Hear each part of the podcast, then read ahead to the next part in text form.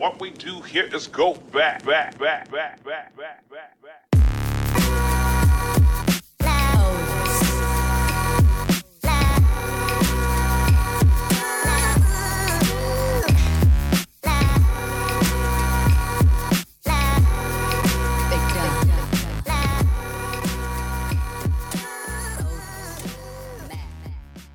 Welcome, welcome to the Hustle Sold Separately. We are a weekly podcast dedicated to all of you, the doers, the creators, movers, entrepreneurs, hustlers, innovators, CEOs, business owners, small business owners, you name it. Um, any of you that are really outside the box, never drew inside the lines. Uh, we get you. I get you for sure. Been on that mission since the day I popped out into this world.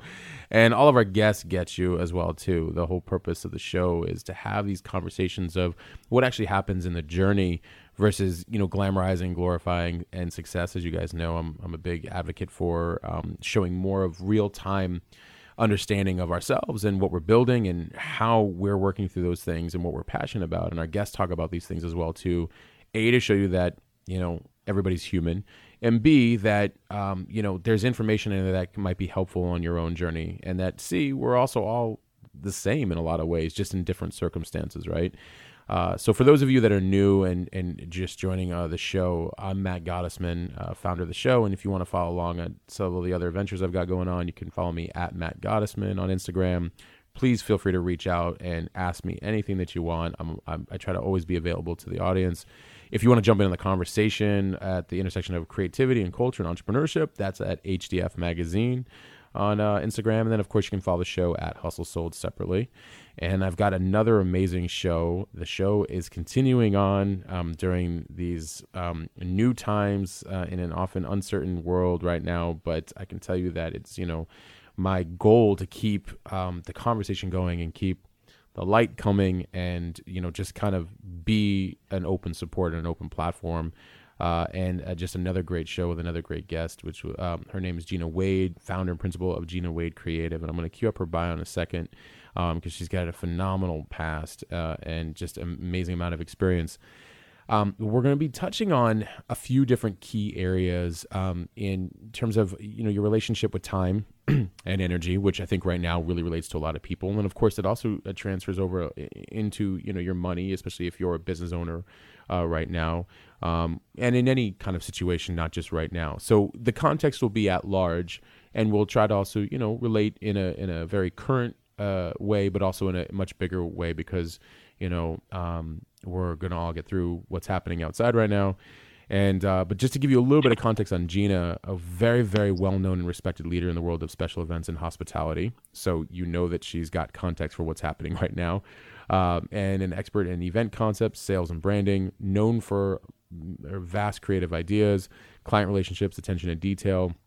Uh, her enthusiasm and caring demeanor immediately puts her clients at ease while she's bringing you know this entire vision to life, um, especially in moments that are uh, unprecedented.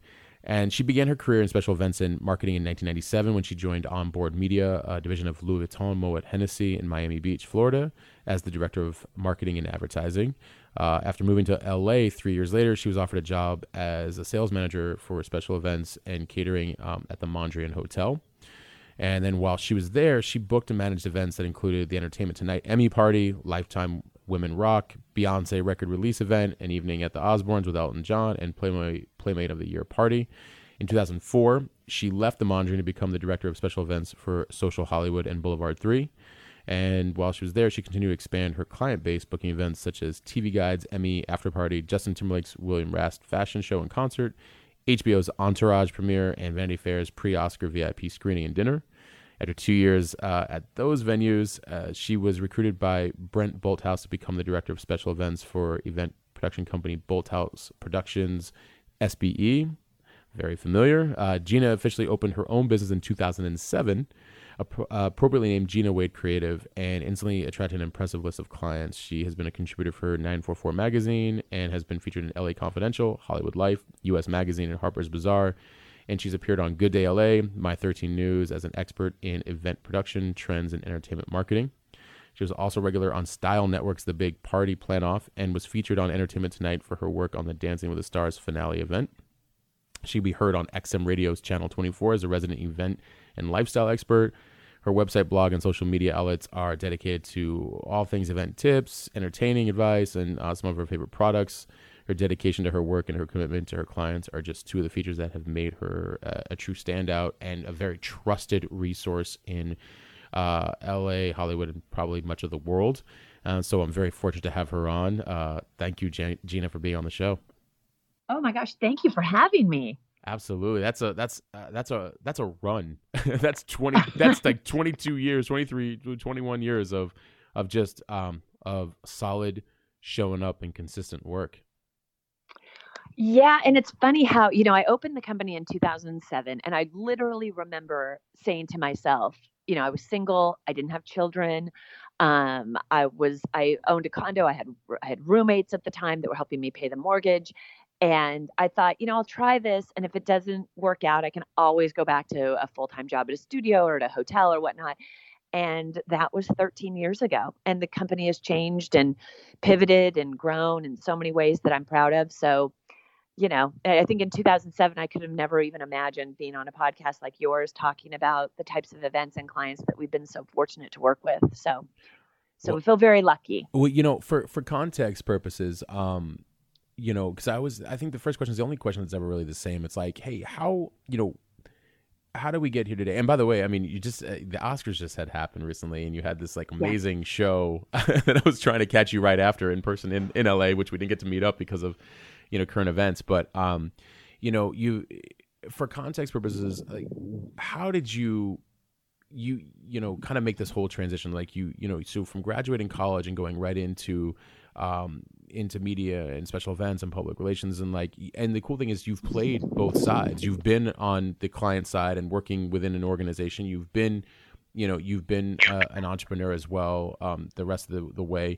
um, can you talk about that kind of the context of, the, of your journey a little bit and, and how you made that leap and uh, you can also say if you want how scary or not scary it was. I don't know. it's it's up to you. But I would love to learn more. You know, just more about the uh, some of the stuff that we that I mentioned in your bio because it just sounds phenomenal. And I think that like, um, you know, you've taken a lot of chances, and um, I think people need to to hear that part because it, it makes taking chances less scarier. I, I honestly think one of the things that I advise people whenever I meet when I'm doing public speaking engagements or I'm doing coaching or whatever it is whenever people ask me this question, you know, how did you how did you kind of get here and how did you know? To be perfectly frank, I didn't know at the time that this was the direction I was going in, but I will tell you that I knew at a very young age what my strengths were. And one thing I've always been very good at and very strategic and savvy at is I play to my strengths. Mm. You know, when I was at when I was in college, I had friends that were so bound and determined to be, you know, I'm going to be a doctor. And meanwhile, they're getting like C's in biochem. And to me, I'm like, you're not like I don't know, like I don't know, man. Like, are you sure this is for you? Like you're scraping by and studying all night. Maybe this just is not something that is coming naturally to you. And I think that's one thing I always did really well was I knew what came naturally to me and I knew what I enjoyed. And I really leaned into those those qualities and those things always led me to the people that saw those qualities in me, saw that I was good at those types of um, of things and then doors would sort of open because i again you, you kind of have to play to your strengths.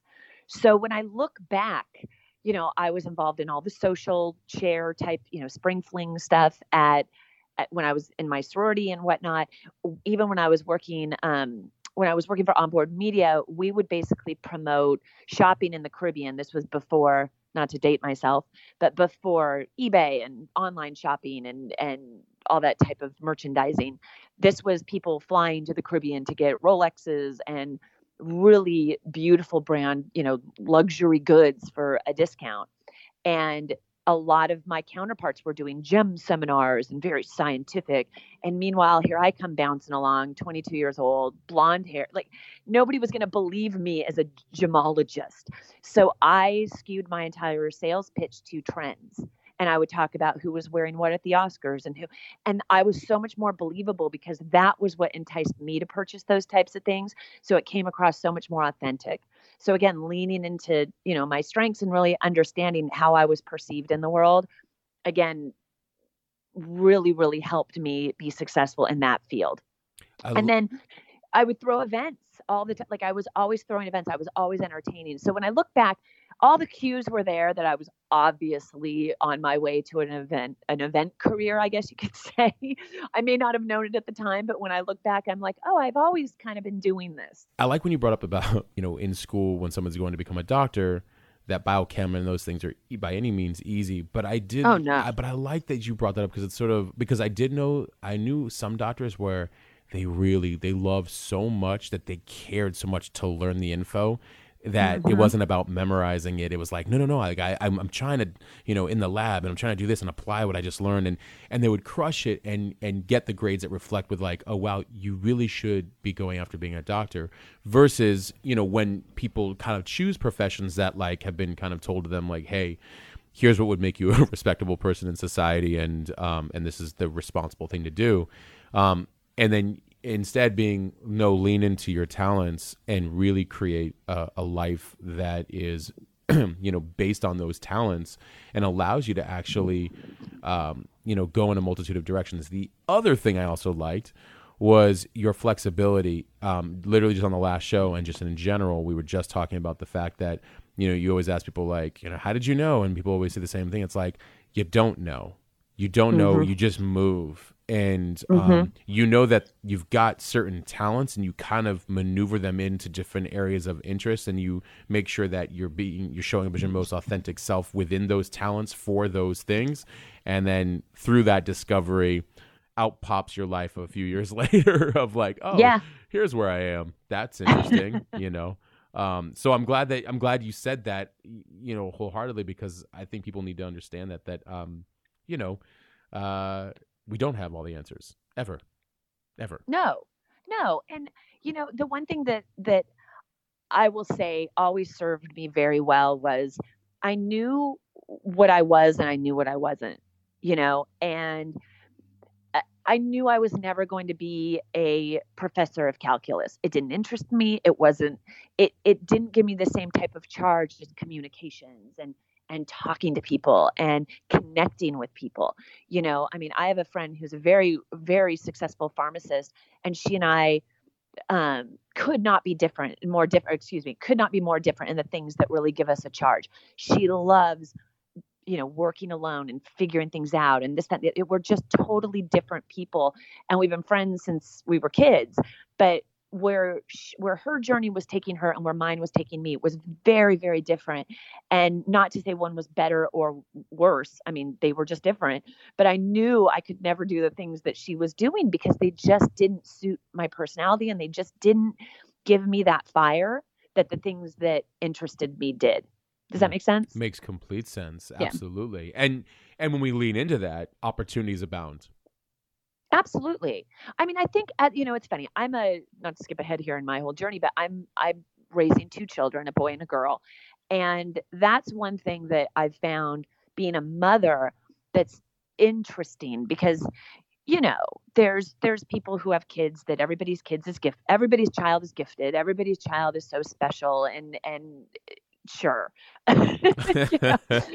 but I always, my husband and I have very deep talks about the fact that, like, how we feel we're going to put our kids on the road to success, whatever success means to them.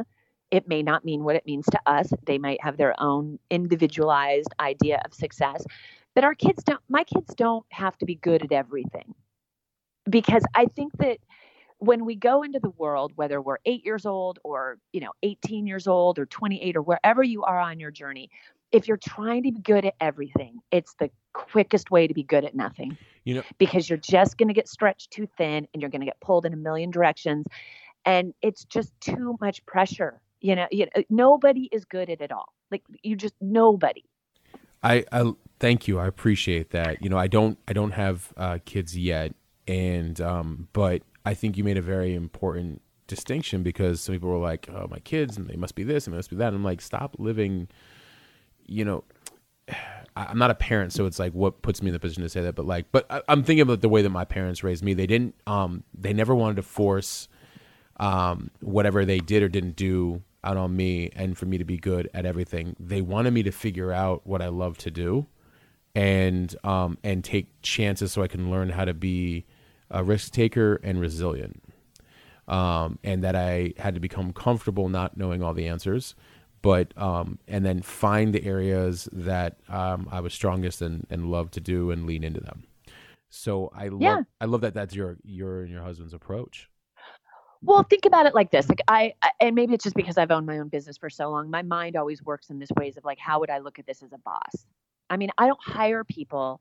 I, I don't hire an accountant wanting my accountant to be my marketing person. Right. You know what I mean? like I don't hire my marketing person to do my books.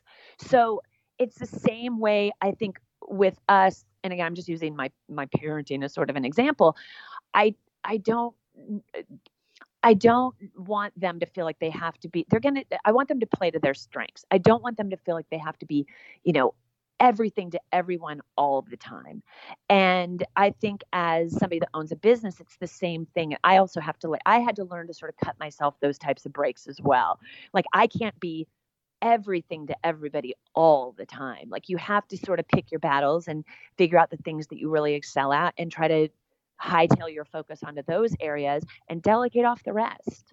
You know, and I think that that keep that it keeps us also very grounded when we do that. You know, because it's like I don't want to be all things to everyone. I want to be exactly who I am and continue to um, to elevate within that. Uh, while you know, and expansive, of course, um, but um, and it served more as a oh no, this is what someone can lean into me for for what I'm bringing to the world, and I can equally rely on other really great people around me to lean in for them for what they show up in this world for, and that we have that kind of energy that we share versus you know doing it all. I realized once I got to a point uh, a point of where I'm doing too much. Uh, that was a very hard look in the mirror of like it's time to start um, letting go. Of, yeah, I agree. And I think a lot of businesses and business people go through that. I mean, I I knew it was time time to pivot in my business when all these things I'd worked so hard to get, you know, suddenly we were doing events for Netflix, Hulu, Showtime, and we were producing these events, designing these events. I mean, it was legitimately a dream come true. This was something I'd been working towards for years. Um, but I felt there got to be a point where I almost started to sense that I felt resentful because I I had done everything, not everything, but I'd done I'd taken on so much um because I really in my mind had thought like, well, I'm going to get this done. I'm going to you know, I, it's faster if I do it than delegate it off. That I was just doing myself a disservice. And it wasn't until I really started to look at the strengths of the people I had hired around me and be more strategic in delegating those tasks off to them that I feel like we really started to our our work started to really go up a notch. and I think that's so uh, parallel to both uh, professional and personal because um, when we when we can do what we do really well and we can do more of what we do really well because we're we're quote unquote delegating. I say quote unquote because obviously, like in a personal world, it's like, oh, I'm not going to just delegate to you in my relationship with you. it sounds weird, but but but that idea of like the parallel between you know business and and and personal is that like when we have people around us that really complement us, so it allows us to do what we do very well. We expand way further than we ever could when we're trying to do it all. Yeah. Oh yeah. And I mean, just recently before, you know, the shit hit the fan, Right. um, the last big event that we did was we did the Oscar party for Parasite. And we produced that event in about four weeks. wow. And yeah, and it was one of those things where if Mm. they won, we knew the after party was going to be a much different situation than if they lost Absolutely. and Wow. they sort of swept everything. And I just remember that night thinking, you know, we did all this in four weeks. And if I had only had myself to rely on, it wouldn't have been, it, the result wouldn't have been as, as beautiful as it was. And I think in those short term, big projects that come along like that, it's such a great way as the leader to give your team an opportunity to shine in their own right because when they can shine and they can be a part of the success then they feel an ownership towards the success. Do you know what i mean? Absolutely. and and i just think that's the best you can do for people. I mean like giving giving my team an opportunity to, to take on projects and succeed and and you know rise to the occasion and and um, challenge themselves and push and seeing that all come together i think that that's one of the best things that i can give to the people that i've hired to be a part of this network um, in my business. And you know and i think with the amount of experience you have and seeing you know after all, all the years of you know whether from working with certain brands and organizations and then you know growing your your uh, agency from scratch and, and everything, it gives you the context of how would you do something different. And I didn't realize that really until the last year myself in terms of, um, you know, I ended up kind of creating a inadvertently a growth marketing agency around all the fun tech sales and marketing automation fun stuff that most people don't like to do on the back end because it's like, holy shit like it's all the tech stuff but it's where all the yeah. you know all the growth happens and i as i i leaned into my my op, my operations specialist, who's just incredible um, at what she does. And I said, my goal is very simple. You are a ninja. you, what you do, what you do in your world. Like I get it because I spent time. I spent a year and a half straight of doing it, and you crushed me in a matter of minutes. And how you did it. I was like, my goal is as this role of what I've created with what I've founded is to do this so well that it supports your lane, so that way your lane has everything you need your lane when you are operating at the highest capacity supports my lane for the type of output that clients and people around the world are like, oh wow, like I've never seen it done that way, and how are you doing this? I was like, mm-hmm. so we, you shine by my lane supporting your lane and your lane supporting my lane, and that we're all operating together, and you managing the team, the rest of the team from the the execution side of things, um, and I'm here to just support that, even if I'm the founder and because I had seen so many organizations, you know, that it's sort of like you're paid. This is what you do. it's like, well, yeah, hold, hold yeah. up a second, you know. So, so, I love that. I love that. I just I loved your your approach. Um, and you know because let's talk about that. I mean, when you first so in 2007, how long were you by yourself and doing everything? Um, about a year. Okay, so you only put up with it for a year. Good for you. yeah. So. Well, the thing was, was when my company started, I was in a much different place than I am now. Um, I had a background in in hospitality. I'd worked at the Mondrian in house, and I'd worked at Social and Boulevard Three, as you had said in the intro. Um, so, what had happened during the course of that portion of my career was that a lot of these hotels and restaurants and event spaces had been trying to hire me full time, and a lot of them were too small or too boutique, and it just it didn't it wasn't on the growth trajectory for me. It didn't make sense. So when I went out on my own, I went back to all those venues and said, basically, listen, you know, a full time position didn't make sense for me when you were offering it to me. But here's what I know when you work in events in a hotel, a lot of your day is spent in internal meetings and reactionary selling. You know, your phones ring off the hook. And that was always one of the hardest things for me at the Mondrian was we were busy.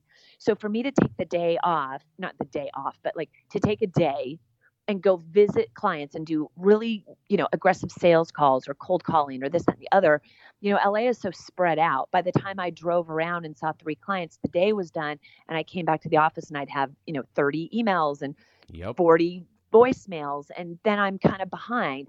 So I basically went to all those venues and said, this is likely the experience that your internal people are having. Why don't you hire me? To be a hired gun. I will sit down, we'll strategize, figure out what business you're not getting, and I will go out on your behalf and grab that business mm. and bring it to you.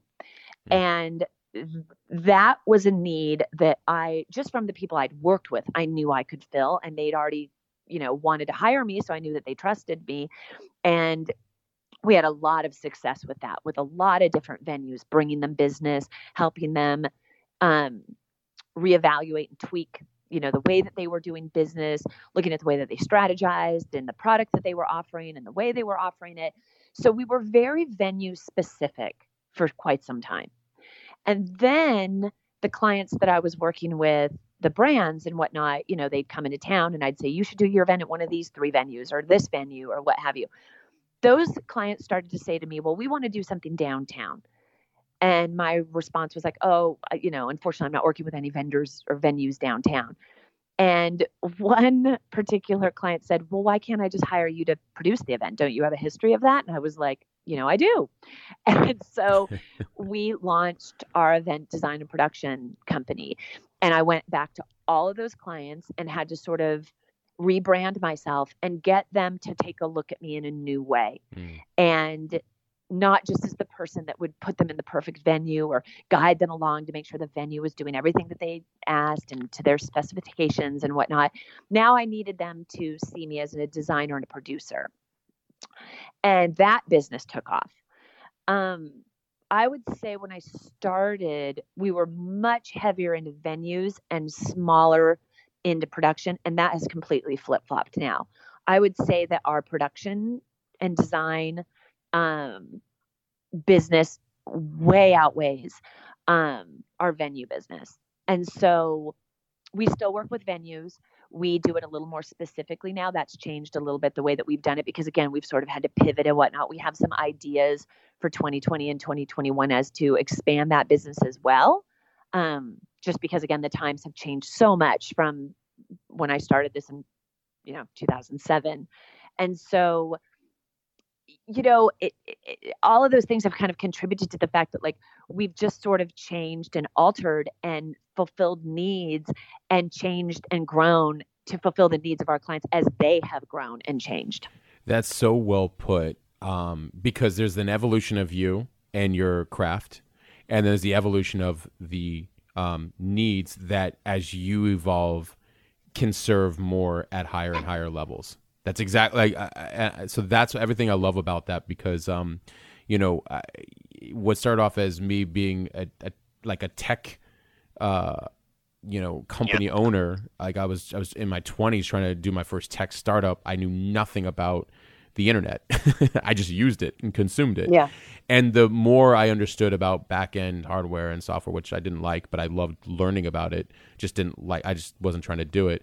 But I would be able to bring brands to life digitally it then transpired into like oh now i'm a digital consultant and then it was like brought on to like hey how do you transfer like what a brand does in the real world into a digital world and manage like people at scale i'm like oh okay cool and then it's like but preserve the brand and then be taught by like ceos under louis vuitton moet hennessy different ceos like how to preserve brand in a global context right? And then it's like, oh, hey, you're that brander. We'll refer you to the World Trade Center. It's like you get you get branded as all these different roles mm-hmm. over time, and in that, you get. So I like that you also brought up that you had to rebrand yourself along the way because that's a very true statement. I I would get niched in certain areas because it was what I was able to provide digitally. That you get this kind of like referral rate thing going on, like, oh, this is the guy you go to, he'll take care of that, he, you know, and you're like, but no, there's there's more, and then and then I'm learning more, and then to your your point about as you're learning these new niches that these businesses and brands need, especially as business in the world at large and pop culture in general is even evolving in different uh, paths, um, the ability to be able to provide for them. So it's been funny watching, you know, I'm, I was just relating to you and like how my own journey has had to keep – you know, because people would say like, "Hey, we trust you, we love you, we love working with you." I'm like, "Cool." They're like, you know, do you know how to do all this other stuff? Because like our, our agency was doing like this. I'm like, "Oh no, here, just ask them to do this, this, and this. They should be able to take care of it." And he's like, "Yeah." They can't. I'm like, all right, you need me to resource that until I started to kind of organize a bit more. And I'm realizing, I'm like, oh, wow. I'm like, uh, the very thing I said I would never do, I'm now becoming. oh yeah. Well, and it's funny too because our, like I said, our venue business was so big. It was such a big portion of what we were doing. And then it sort of pivoted more to production and design. And production and design has now pivoted me. I've been doing a lot of um, public speaking, and um, we are talking about launching a podcast, yay, and doing one on one coaching. And I've loved that and helping people along their journey. While that was all happening, suddenly with the changes in social media and all of these ways that people market and brand their businesses, now that has really changed the way people are selling venues and why people pick the venues that they pick to host their events. So now what we're seeing is a spike in that business again. We've got a couple of venues that are hopefully um, going to come on board with us and let us represent them and kind of change the way that they're selling and marketing their brands. Um, so I could see it, especially with everything going on with COVID and everything. I could see us shifting some of those energies back into the venue space and the hospitality space again. Um, I think that the main thing that is so important is, you know, I think any truly successful business is one that doesn't just rest on its laurels. I think by Mm. staying still, you're destined to just become obsolete. Yes. And I think that, you know, even we work with a ton of people in the entertainment space, but the rise of Netflix and Hulu and Amazon has completely changed even that game.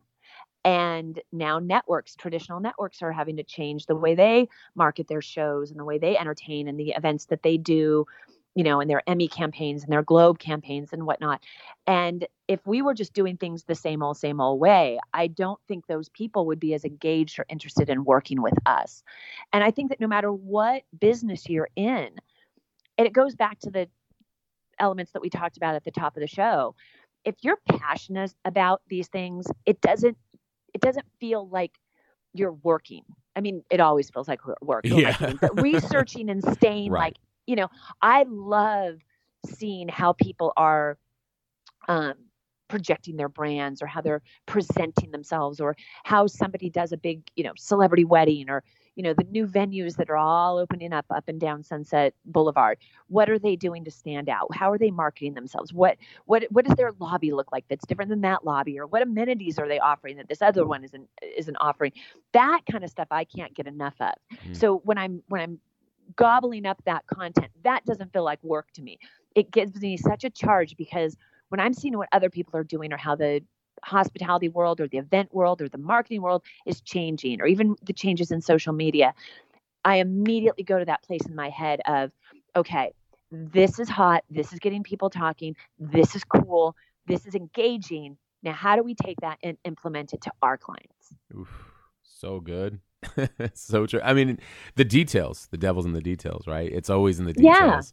And and I and I it's ever evolving and I, and I like that, you know, whether they're good times or uh, crises, it there's constant opportunities and has to be for um, brands and businesses because change is inevitable and it's happening it's not it used to just happen you know every so many years. We're now watching it happen daily or hourly.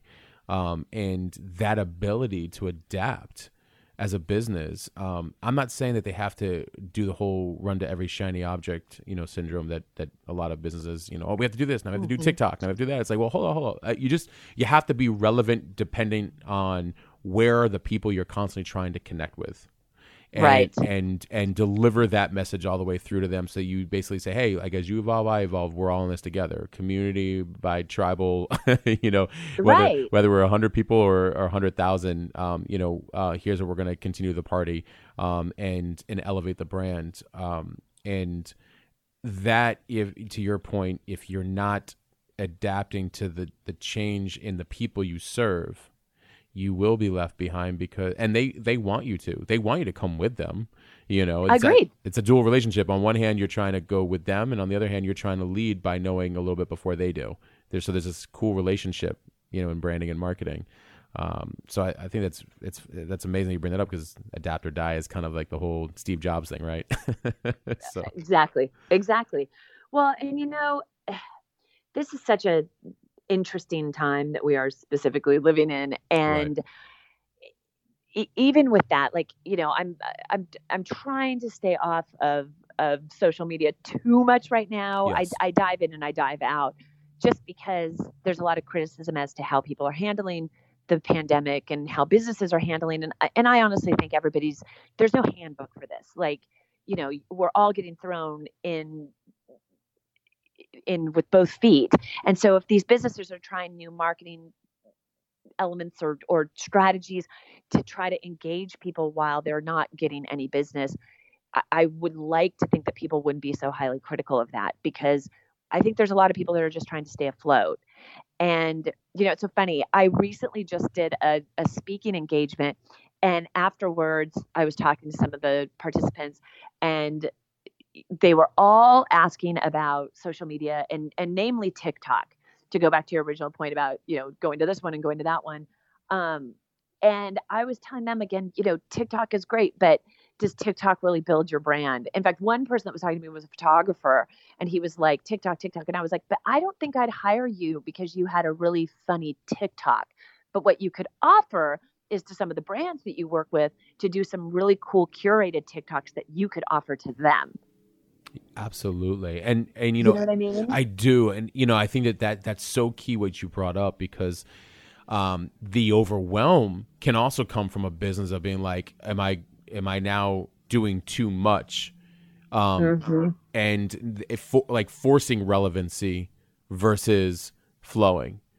Agreed. And, right. And um, now I, you know, and what I kind of, cause I've, I've been in that position, what you've been told. And I say, listen, do I think you should reserve the asset? Yes, because I think your brand should own every asset of your, that, you know, period, right. end of story. I was like, but on another note, I was like, if you're on there to kind of learn and see what you know what the possibilities are of it in you know over time because just as people were only on Instagram to take pictures in the beginning um, mm-hmm. that eventually moved off so at least you'll it's like uh, reading you know maybe you're reading like the the times or something like that you're just you're reading it every day just to kind of observe and watch and see how it evolves so that way when the time comes to strike you're at least in the position to do so because you're aware, not so much because you're like, what is this thing that I have absolutely no, you know? And I was like, that's kind of maybe how you can balance not using it, but being in it enough to observe the behaviors and the growth and the, and where people take things over time. Um, but otherwise, if you're just trying to force relevancy, you you you end up losing time and energy for where like you really should be focused. So it's a it's a very delicate balance, you know. Agreed, agreed. And like for me, I don't believe in my soul of souls that anybody that's throwing a big movie premiere is going to see me doing, you know, the woo on TikTok and think I'm the person to hire. But but I might get hired by a brand that is a let's say it's a dance brand or it's a something you know just a really fun young brand and a TikTok marketing plan with an event that rolls around TikTok could be phenomenal. And also, I've pitched to TikTok twice. Um, I unfortunately did not get either gig, but you know we've kept in touch. I've invited them to some of the other events I've I've you know produced and my hope would be that i would get to work with them someday. So there again just looking at that brand and looking at the content that they're putting out is important to me because you never know who's going to come knocking on your door. So it's good to at least have an idea of sort of what the trends are. There's a thing that i always kind of tell myself are the three s's smart savvy and strategic. Yes. And every s is great. Like every every s is cute um, you know, I mean, it's great to be smart, it's great to be savvy, and it's great to be strategic, but it's fucking rad to have all three. Amen. And I think that without all three, the people that have all three, the people that know how to be strategic and savvy and smart and know how to use those things to the absolute best of their ability, those are the people that are just monsters in their field. You know, but eh, they're monsters in the field, but that is a long game narrative. Yeah, that is a very because uh, you know, I mean, I'm not nominating myself, but I am nominating myself with those those qualities. And uh, well, because like I've been speaking on some of this stuff. I've been in this for 20 years. I've been speaking on the the the platforms for about seven, and there's some people who they just they don't get it, and uh, and it's hard sometimes when you're trying to do a 20 year narrative of like mm-hmm. you don't understand like this is about distribution you look at it as this is about social media. I look at this as about distribution and media. And I'm like, look at the top, you know, how media was done before in the past. Look how media is being done now. Look about the, you know, and, because I got into the music industry early on and I saw that um, back in 2000, I was like, hey, look at what Napster is doing. Like, artists are going to own their future. Like, yeah, sure, kid. That took 18, 17 years. Now the kids are kind of like, oh my God, I, I should own my own everything because I have full distribution. I'm like, bingo and digital. Yep. Bingo. And they're like, oh, wait a minute. And I can control my publishing. Yeah, actually, you can. I control my masters. Yeah, actually, you can. I control the payroll. Yeah, you can. so, um, I it's hard. I think sometimes for, um, I think it's a what I guess what I'm going to it is it's a beautiful combination that you have to be so um ingrained in and um uh, confident in because there are a lot of people where they're maybe only using one or two of those aspects. Even even really gifted, smart people on the way that I've met CEOs are like, I just don't see it. I'm like, how do you not? You Yeah. know? Yeah. you know Yeah. and and that's okay too because then it becomes a very cool relationship like education like hey let me show you some stuff and then you start to see the like the lights go on they're like oh wait a minute and you're like bingo you know But that's like, also like those are smart CEOs because they they don't see it, so they're bringing you in to show them. They're you go. Mm-hmm. not pretending that they know something that Amen. they don't. yeah and then You know? and then and then uh, and it's and it's, it's a beautiful relationship because you brought up relationships because then I see how they're managing change for so many Mm-hmm. people and so many employees and things like that. So it's always a really dual like I get to, we get to kind of I call it business therapy and it goes both ways, right? because I'm, Oh yeah. they're they're constantly asking me questions like, "Hey, how do we do this? And how do we do that?" I'm like, "Oh, and here's why." You know, we're going through it, you know, for for you know a long while, and then at the same time, I'm like, "Hey, just out of curiosity, so uh, how are you managing 500 people?" Yeah.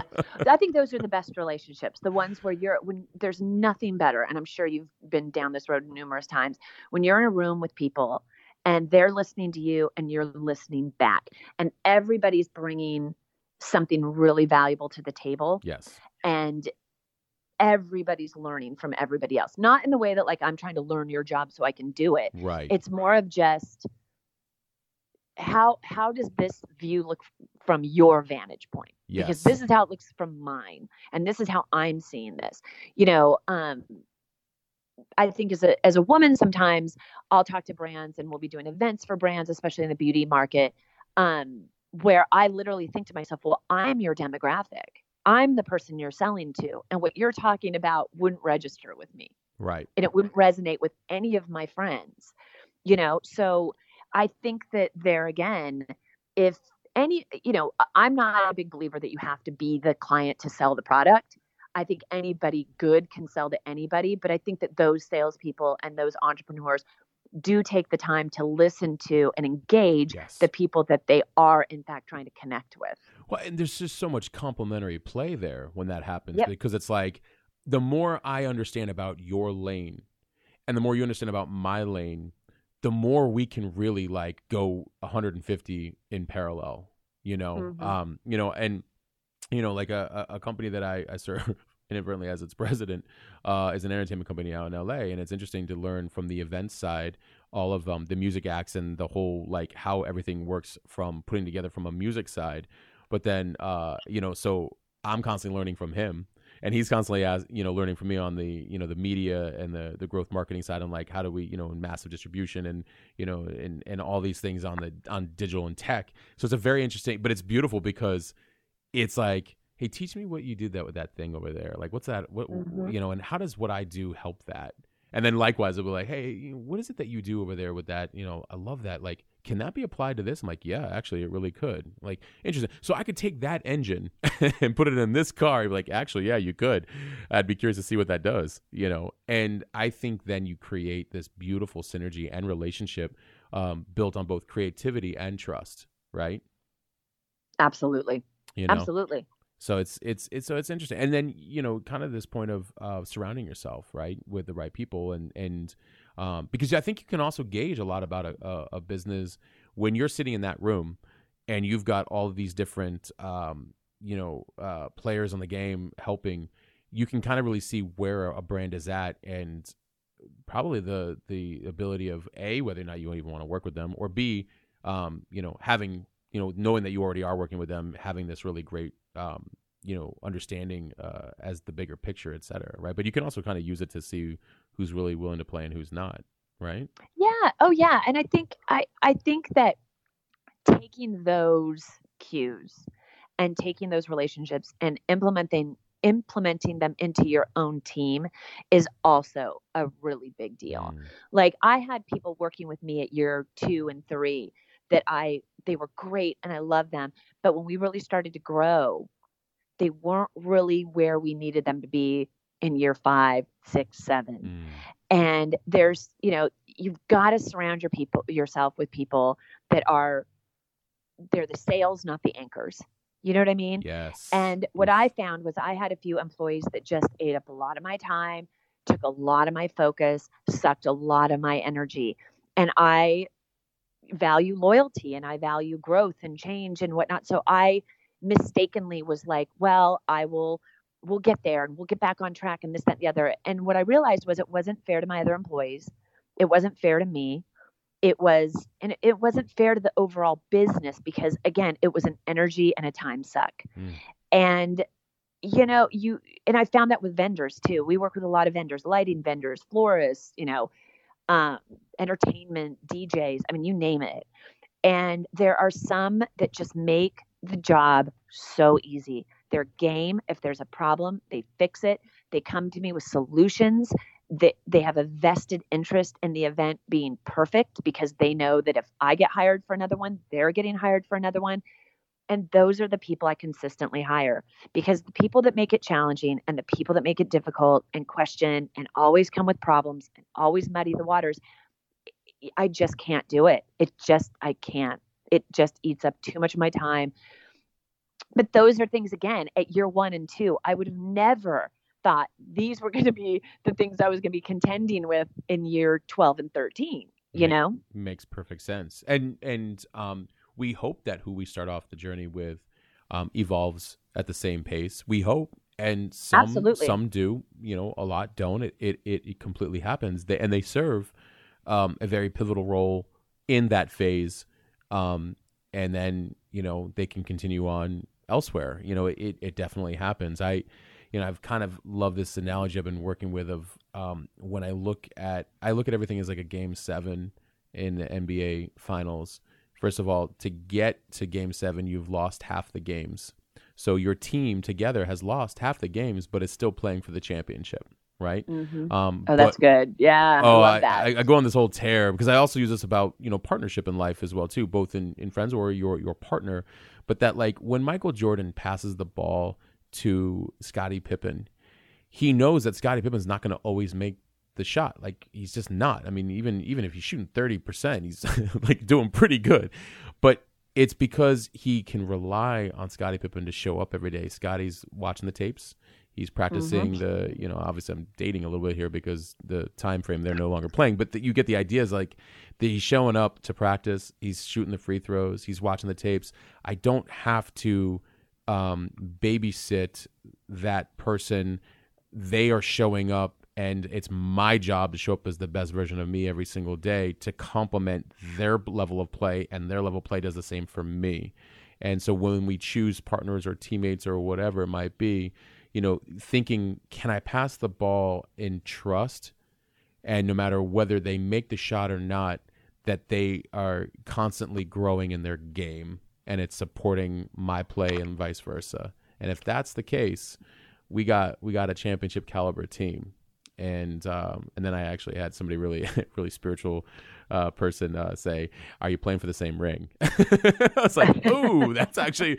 He's like, "Just to add," he's like, "It's a great analogy." He's like, "Just make sure you're also playing for the same ring." I'm like, uh, "Good call," but um, but you're you're so I I think it's um, and you're you're right. You just don't know um, it's it's different earlier on as you're trying to kind of evolve and and uh, the energy suck is a real thing it's a real oh yeah right? and i've been very fortunate um, my director of events marcus pimentel he's been with me for 11 years i want to say um, he was my first employee and we're still working together now and he's absolutely grown with the company and he's amazing he's my right hand but he is somebody that from day one you know had a vested interest mm. in the growth and success and the teamwork and all of that and you know he set the standard very high for anybody else that comes into our into our world.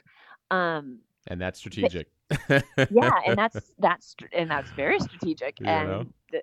and yeah so i just i i always think it's so interesting when there's no i mean there's a million classes you can take on like you know where to how to be productive and how to do this that and the other but there's just that real world on the job training oh, that yeah. can't be taught. I mean you just have to be doing it. And when i started my business the things that have come along both good and i don't, don't want to say bad but the challenges i guess i could say. I'm so grateful for all of them, but the challenges have really been the things that have pushed me to the next level. Because if you can if you can get past your challenges if you can get past the hard times i mean if you're successful and all you've had is easy uh, how how successful can you really claim to right, be? right. You know, I mean, Amen. you know, so it's really when I look back and I think, wow, that was tough and we got through that. And wow, that was tough and we got through that. I- I mean, even just interpersonal things. I had an amazing intern who we ended up hiring full time, who very young, great, great person, great part of our team. And she went through an insane tragedy where she lost a friend um, in at the uh, the uh, concert at, at the Mandalay Bay, the big Mm, yes. shooting, and nobody tells you as a boss how to handle that, and nobody there's no handbook on things like that. There's no handbook on what we're all going through together now, and I just remember thinking like, gosh, I really, really hope I'm doing right by this person. I care about her. I, you know, I want her to be okay. Meanwhile, at the same token, I had all this business that I still had to keep going and keep moving. And so it was a really interesting experience because when your team is dealing with something or grieving or loss, it's hard and nobody trains you. You just have to do the best that you can to support them and take work off of them and put it back onto yourself and keep the ball rolling. Um, but these are just the things that I could have never imagined that I would be faced with. And when I look back, you know, I've made mistakes, I've done things really well. Um, and I'm grateful for every single experience because I do feel like every single step has brought us to where we are now.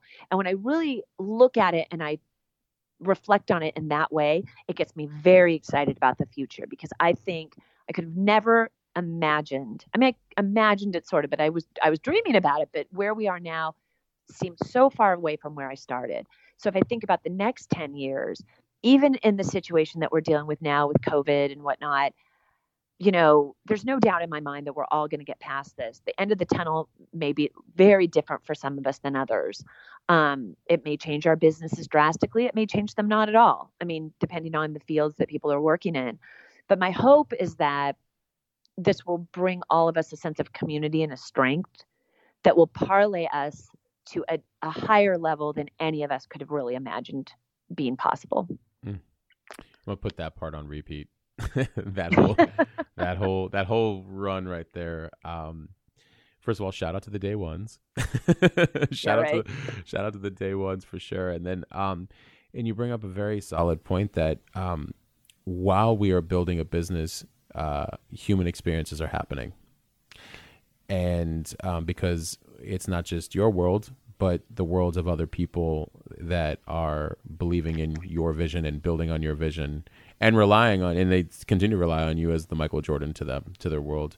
Um, and leadership has its moments where there's this weird, you know, eh, you know, how do you divide up your energy to I feel you, I empathize with you, I'm here for you, and hopefully you don't feel that I'm also being insensitive that I've got to make sure that the rest of the family members of this, you know, organization and our clients are all still running as well too. So there's this dual balance of I'm here to help and do everything I can and communicate, you know, and but I also don't want you to, you know, feel any insensitivity to the situation because there's this behemoth of a you know an operating system that's still running on a day-to-day basis so i give you a lot of credit because it, it's having to work through um, the uh, everything is uncertain. Daily life Yeah. daily life is uncertain. It always has been. Um, i just think i think people everybody around the world now is seeing just how uncertain at any given day anything can happen.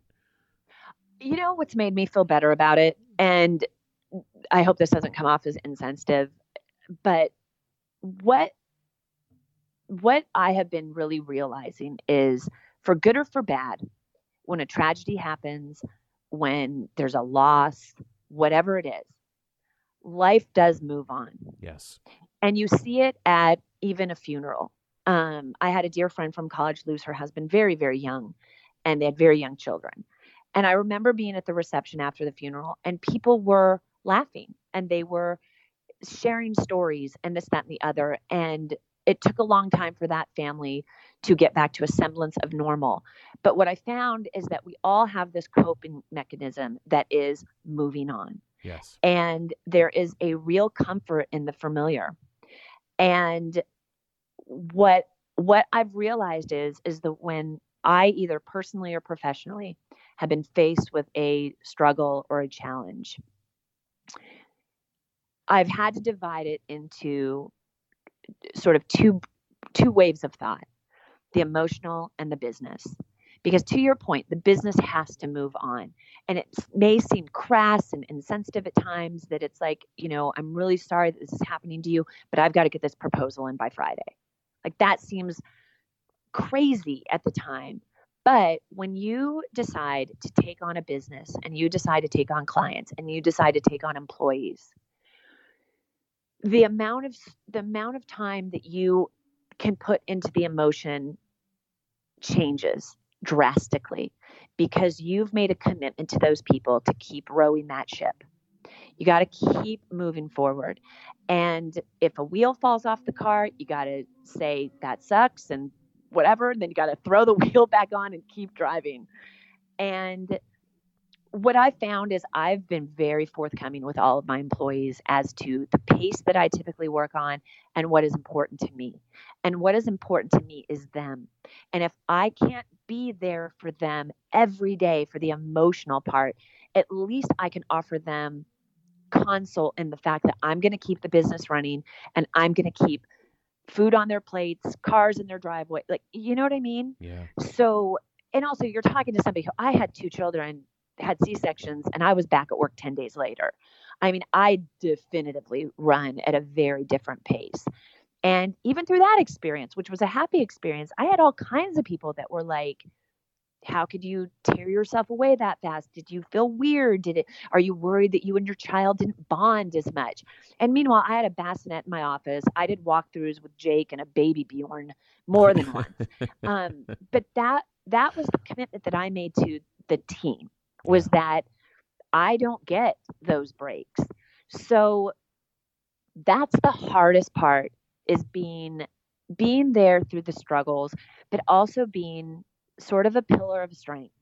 Because at the end of the day, you know, my employees have cried to me, my employees have, you know, unloaded on me, you know, with not not on me, but unloaded about things that are stressing them out and whatnot. And and I've I've been side by side with them through all kinds of ups and downs.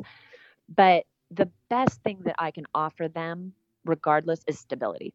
Mm. And if mm. they think that I am committed and stable and, you know, hyper focused on keeping everything moving forward, I think that's the best thing that I can offer them. Michael Jordan. Uh, yeah, right. Michael Jordan. You, uh, you know, um, thank you for sharing that. I had a lot of people ask when my father passed away last year, uh, and I've talked about this before, but um, they're like, "How can you be working already?" And um, and I said, you know, um, my father really believed in every single choice I ever made. Um, like a, a, knowing. I've said this previously. Uh, he there's just a knowing in him of what I already, what I'm still learning for me, but a knowing mm-hmm. for him for me. And um, had I stopped life, I would be doing a disservice to him, and that hit me very differently in so when he passed it was sort of like um we're now working harder than ever together. It's just that he's in a different form. And if i if i stopped like what was it all for? Not to say that the, grieving is grieving. You still have to grieve. That everybody's grie- everybody's grieving is different. I just um i just i knew that he believed in me so strongly that he wouldn't be like, you know, he'd be like, you know, yeah, grieve, you know, but love, you know, like move, like move. I'm, I'm, I'm with you. In fact, actually, even more miracles happened than ever after he passed. It was really weird, you know, but that's a whole other, it's a whole other podcast episode. But, um, so I, you know, and understand a little bit more about how that kind of world works, but um, it was a very interesting um, it was very interesting for me to to to process and be like oh wow like i'm still working with him but as a person who believed in me, um, I'm still bringing that forward. And there's others that also rely on me. And Yeah. so uh, you're almost bringing their legacy. Like I want to bring what he really had started and gotten up to forward to expand even more versus just stopping. So I looked at it as a spiritual experience, but you're right. Like you, you can't, there's, there's, there's a level of responsibility that can I actually live on top of the already good that came from a death, um, even though there's grieving, lots of it going on at the same time. Yeah, and you know what's so funny is, I'll tell you, my mom two years ago, almost, gosh, Easter's coming up. My mom two years ago, the day before Easter, um, fell into a coma, and it was the worst experience of my life. And it was ongoing because, you know, there was all these elements that went into that. But she's she's thank goodness she's fine now. But same as you, I would go to work. Um, I would fly up to Seattle, be at the hospital, fly back home on the weekends. I'd work from Seattle, come back home, be with my husband and our children on the weekends, fly back up. And same thing, I had people that couldn't believe that I could still be working. And I had to explain to them me falling apart. In fact, my favorite thing that people would say to me was, How are you not falling apart right now? And my standard answer was, Falling apart is not a luxury that I'm afforded. Yeah. and my mother wouldn't want me to like I have two children and i'll tell you something if something happened to me god forbid right now i would not want their lives to to completely fall apart. I would want them to get back to some sense of normal.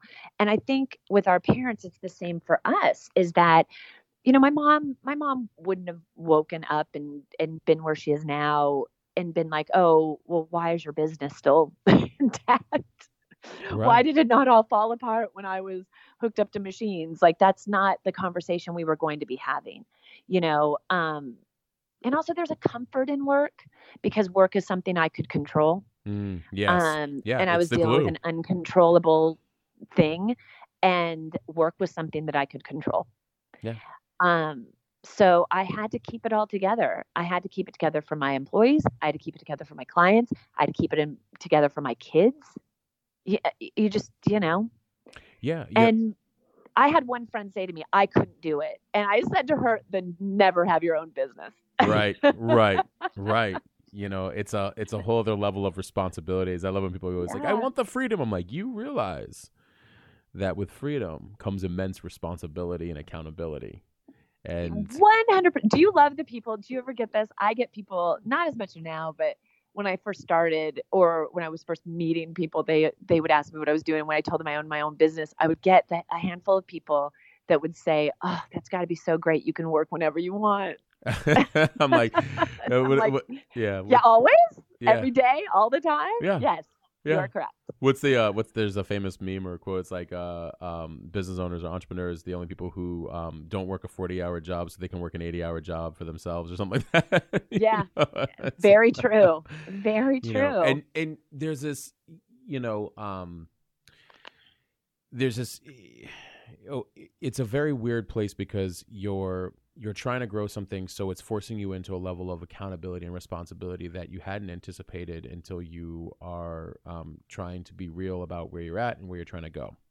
And so it forces you into accountability responsibility honesty which trickles over into your personal life and then your personal life trickles over into your business life like this whole kind of like how you, your your growth mode.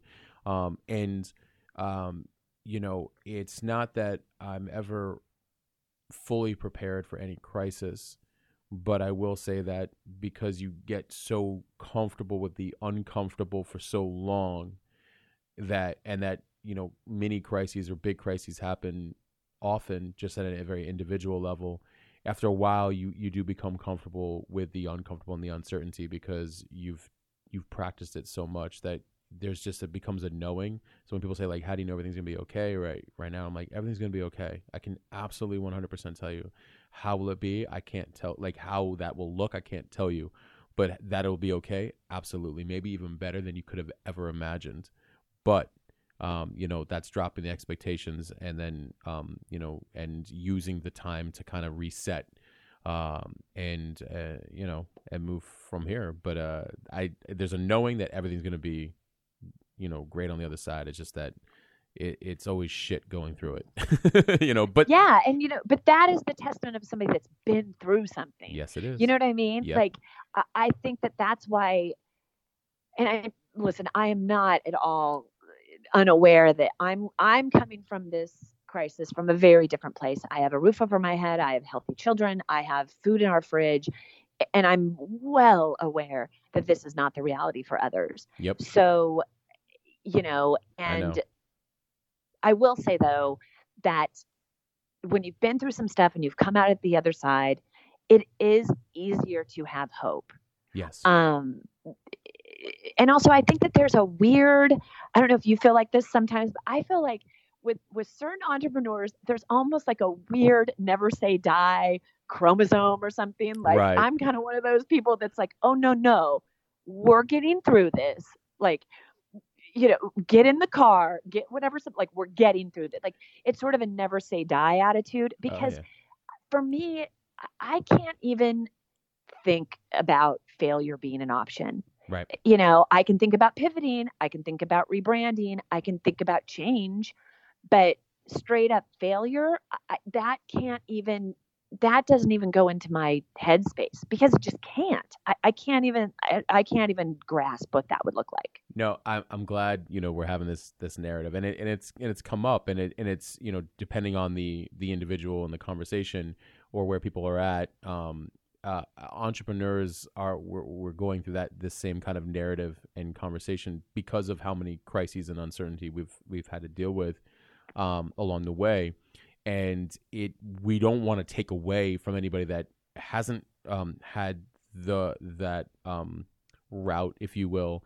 Um, but we definitely can. Uh, the good news is we're in a position where we can empathize with others and say, "Oh, I know exactly how you're feeling. Oh, yeah, I know exactly how you are feeling. All of it, pretty much all of it. You know, um, I I have dealt with death in the family, cancer in the family. Mhm. You know, loss of like, and I said this on another podcast: loss of family, loss of um, you know, income, loss of home, like everything, everything, relationship, everything. You know, so it's like I, but um, there's a the narrative, you know, for a lot of entrepreneurs is kind of like because we've had to deal with a lot of that uncertainty, um, you know, we have at least that luxury of knowing what the other side also looks like.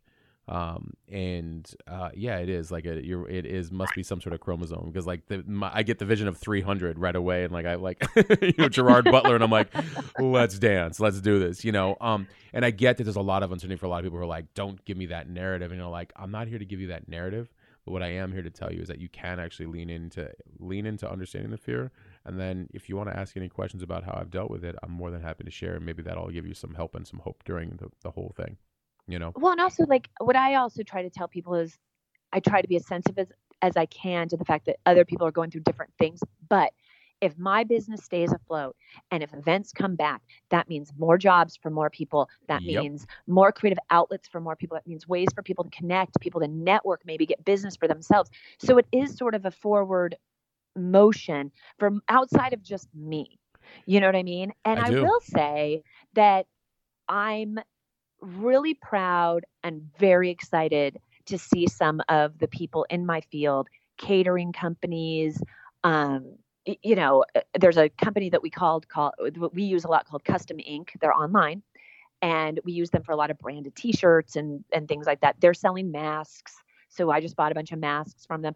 You know, I'm trying to utilize the things that I can do to support people that I've worked with before. I have friends that own restaurants. We're trying to get essentials and takeout from that. Like just anything that we can do to help each other out. But I but again, it goes back to that scenario that we were talking about earlier where if you're a team player and you're in it and you you want everybody around you to sort of rise with you, then this is how we can all do our small part to give back. You know, Yes. I mean, and I'm going to remember all these cool catering companies that were doing cool things Of course. over COVID because when things come back, those are going to be the people that are at the top of my mind to do something with. Because if they're this creative and they're doing all of this to keep their business afloat, then I want those efforts to be rewarded at the end of this thing. That that right there is everything because you know it's a you remember how people show up during a crisis. I said it the other day. It reveals character. Yep. Right. You know, it doesn't create it. It reveals it. Like and how you show up. Um, you don't forget that. And the other side of you know how you're thinking is I'm thinking about the future because there's going to be one, and because there's going to be a future you know, what can we also do today to support where we're presently at and um, be thinking for tomorrow? And I, you know, I think that is a very entrepreneurial mindset. I think it's, I think it's a very innovative mindset. I, I think, um, you know, crises breeds um, the highest level of innovation. Period throughout history, Agreed. and that's been talked about previously. So I, I absolutely, absolutely agree with that. And I think what you know to give a little bit of hope to people, like you're going to see, uh, yes, there's a, an economic crisis, but they're going to also see a huge, huge economic boom after all of this, just because, like, the, A, from the innovation, and B, from all the new needs, and C, from the, like, upstart again of of commerce in general and of of, of Mhm. life and you know so i think preparing for where we're heading not um you know kind of uh, sitting in the past, but just you know acknowledging where we're at, acknowledging where we came from, but preparing for where we're going, which is also a very entrepreneurial mindset. I get it. I can't help that, but it's like I'm always I'm always prepared for where we're at and working backwards. Um, so that way I'm constantly thinking of how does future Matt and how all that's set up, um, being worked on right now in the present for where we're going. And I, I just I think that it's just it's really important because you're gonna remember the people that we're gonna you're gonna work with. You're gonna remember you know oh we're gonna need all these people to to um to hire them. We're gonna need to do all these different things. Uh, so I'm I'm also really grateful that you're thinking that way. You know. Yeah. Well, and also, you know, at the end of the day, there's to be there's going to be some really there's going to be some people that don't bounce back from that and there's going to be people that do. And to your point, I think that there's going to be a huge boom. I absolutely second everything that you just said. Um my hope is that people go back to being savvy and Yes. you know, one thing that I'm really proud of is we kept our overhead low. Um, I didn't fall victim to the big flashy, you know, spending money or taking out loans or this, that, and the other for things that I didn't need. I think that, I mean, I live in Los Angeles, so, you know, image, image is a big deal in Los Angeles. And I can't tell you how many times I've seen colleagues of mine and I, I look at the things that they're posting about and I look at the trips that they're taking and I'm just like, how does math work in their house? Because I don't get it. Like, I mean, maybe I'm missing something, but you know, I, my hope would be that there'll be a fiscal responsibility at the end of this, especially for small business owners, where they really, again, have to go back to being strategic and smart with their money and being very savvy instead of just, you know, opening up a shop and getting a painter and painting the walls. Get some bids, get the best deals, do some stuff on trade. My hope would be that this will sort of teach people the lessons of sustainability as well and how absolutely important it is to have savings. You know, I, I think some of my colleagues that are getting hit the hardest are the ones that literally lived, you know, eh, uh, and I'm sure we all know these people, and I'm certainly not criticizing, but I'm just, I mean, maybe I am criticizing a little bit, but I don't think it's a, you're not playing the long game if you get a check and you spend it and you get a check and you spend it.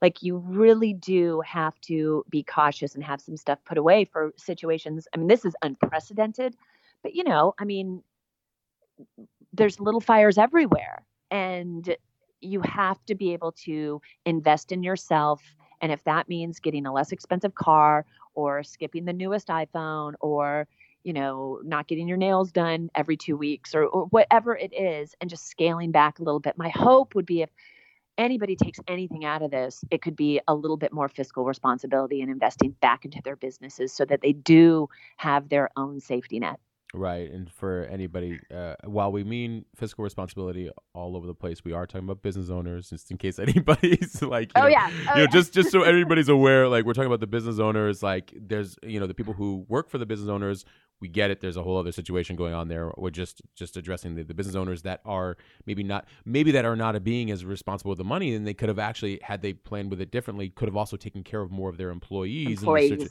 so exactly. so just so you were, we're actually on your side as well. Absolutely. but oh, yes. no, no, no, no, I'm not saying. But I but you're But I will say for employees too, you know, I have a lot of people in my community that are are young. Yes. And again, a few of them have outreached, a couple of them have been coaching clients of mine and whatnot. And even, you know, even with them, I have said, you know, in- individual fiscal responsibility. My hope would be that this is eye opening even for individuals in the sense that, um, you know, just looking into the ways that they could invest back into themselves and not into their things. No, you know what I mean? I do. I do. You know, and had I not learned from my father in terms of like when, you know, when he he took one of his really his his biggest hit ever, that taught me a lot at a very young age, and then, um, that then helped me navigate about how to um how to put away for the hits you don't see Yeah. um because that is a very very common thing putting away for the hits you don't see um and so um that is something I want anybody and everybody to like at least think of moving forward from here. It's okay if it happens. By the way, there were times I, I wasn't oh early early on there were times I wasn't prepared, but pretty much ever since then there have been times I've been prepared. It's it's sort of like what I use in you know as as an emergency or whatever or or as life changes because the hits you, there are always going to be hits you just don't see. Uh, Yep. More so as an entrepreneur that you're kind of carving out your own path. So that you know, but I say to anybody, yeah, that responsibility of like you know maybe one less pair of you know Yeezys or or you know eating out at um you know uh you know one of your favorite at Nobu or or or, Right. or or even like even you know whatever like even like one place that costs you like only a hundred bucks or whatever like still like these last little things where you can be like no what? I'm gonna put that hundred here I'm gonna put that three hundred here I'm gonna put that five hundred there or two hundred or fifty or whatever. Um just you know hopefully there's that um there's that notion of moving forward like okay okay hits can happen anytime on huge massive unprecedented scales what can i get out of this for the future? So that way i can you know make sure that um it's not as crazy but yet i'll still you know it can still be whatever it's going to be. So i'm glad that you bring that up even at the individual level. But yeah it, it, it was it's you know interesting to see you know business quote unquote business owners that you know how they were spending money um you know could have avoided a lot of things like including their employees and other things as well too. And um you know i kind of embraced the whole if i really don't need it or i can't afford it twice right isn't that what uh what was one Right. said right if you can't Jay Z I think said if you can't afford it twice don't buy it so well, no, so you want to own your things. You don't want them to own you. eh, that's exactly and it you know, there's nothing worse than being in a room full of stuff and having horrifying credit card debt. I mean, there's nothing worse because you don't own that stuff. That stuff owns you. amen And listen, and that's an we all- energy we all pay bullshit tax all Yeah. of us as business owners all of us there's always those things or that consultant you hired and got nothing out of it or that you know app that you bought that didn't and you didn't end up using i mean we all have those little i just call it bullshit tax because i just feel like every there's just always that percentage of money that goes to like a mistake, you know, especially early on in our businesses. You try something, doesn't work out. You look back and you're like, damn, I wish I hadn't spent my money on that oh yeah but I think that mistakes that you made out of a missed strategy are very different out of mistakes that you made out of wanting to present yourself as something that you're not. Mm. You know, yeah yeah I, I, I've I've seen a lot of people out there, you know, k- kind of presenting themselves one way, specifically on social media, and these are people that I know, and I know that their life is not that. And I think that it does them and the people that are following them a complete and utter disservice. Because I think if there's anything that is one good thing I think that will come out of the COVID pandemic is I think there's going to be a real um, embracing of authenticity because God, this so. is something that we are all going through together. We're going through it in different ways and from different vantage points and out of different sets of eyes. But this is the only time in our lifetime that we have all gone through something globally that has affected every single one of us the same, eh, eh, eh, it, it, the same way, quote unquote. And my hope would be that it brings us a little bit closer together and it does help us all be a little bit more sensitive to the fact that you know, we can help each other out and and you know, we will we will all get through this and whatnot. And I hope that the kindness that I'm seeing that people are are presenting to people continues. And, you know, and we all take a minute to sort of like really sort of go back to our authentic selves and what we really care about and what our brands are really about. And listen, your brand could be about fun.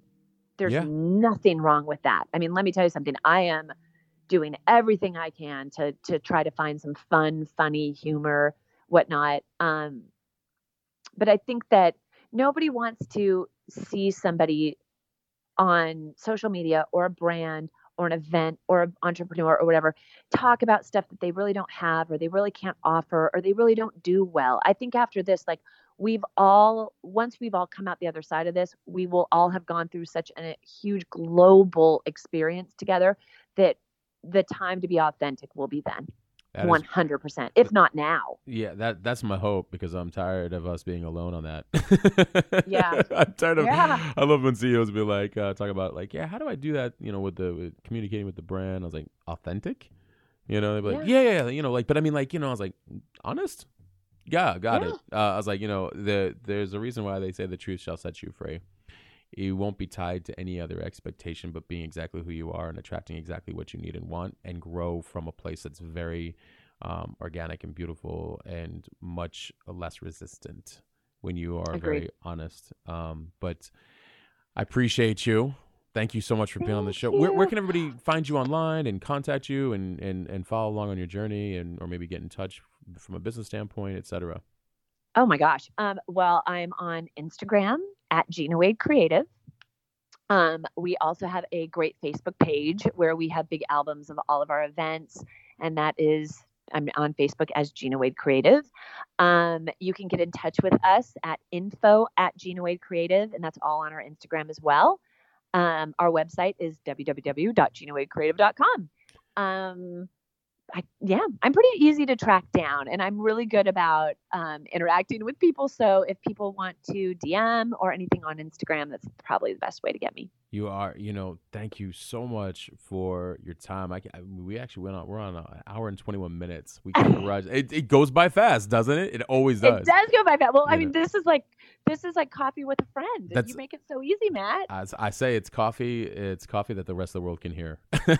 Right? I love that. You know, we're sharing a coffee conversation. But uh, you know, I appreciate you coming on the show. And as I mentioned previously, you're welcome to come back on anytime. It's a very journey driven podcast. So, you know, and we'll be living in some hopefully here different times sooner than later. So that would be also interesting as as things start to pick back up and do other things. Um, so you're welcome back anytime. We can talk about any Oh, other area that thank you'd like to. And uh, yeah, I'm just truly, truly grateful for you. Thank you. Oh my gosh, I am thrilled to connect with you, and I'm wishing you and your listeners just all the best. I'm sending everybody a huge virtual hug, and I just hope that everybody stays positive. And I can't tell you how much I appreciate coming on and you having me. It's such a thrill. So thank you so much. Absolutely, and thank you know thank you for coming on during a very uh, you know uh, tough time, weird time, but interesting time, but you know thought provoking time, perspective driven time. I don't know really what to categorize it as. You know, I know. I appreciate you doing it during because we are actually in the middle of making history. So I agree. So- Well, listen, um, there's nothing better than connecting with people like you and your listeners. And I think right now we all, you know, human contact, uh, social distancing, you know, just connecting with people. It's just so important, especially, you know, during this time. We, my my true thought is that we'll all get through it together. So just having this conversation with you has has really been so therapeutic and amazing for me. So I hope I offered a little bit of insight, and I I I can't wait to come back on again soon. Awesome. Thank you so much. Kick back just for one second. I'll connect with you here offline in a second. Um, But for everybody listening, please check out Gina Wade Creative on Instagram, ginawadecreative.com, or you can email her at info at ginawadecreative.com. And, uh, you know, just, you know how we are. We're a global community. We support. Um, if you guys have any questions, you know, Gina's been through a lot. I've been through a lot. But Gina, you know, you could reach out and, uh, you know, ask like whether from uh, whether for your business or for you know just thoughts on the journey. Um, you know, now is a great time to lean in when you don't know something or you're maybe you're worried about your business or your personal life or whatever it might be. It's okay to ask for help, as that was mentioned. It's perfectly natural to ask for help. It's actually the right thing to do. Um, and you know, all of you guys, I, I'm praying for everybody to be safe, happy, healthy during this time. Um, you know, or at least continue to keep working towards those really important things in your life, finding peace and calmness amidst all the stuff going on. And um, you know we're here as a resource and a platform to continue you know having great conversations and to lean into forward progressive positivity and uh, you know while you know obviously keeping it 100% real. So i just want to thank all of you guys for listening for my amazing friend and beautiful guest gina wade for myself matt gossman for the hustle sold separately. We are out.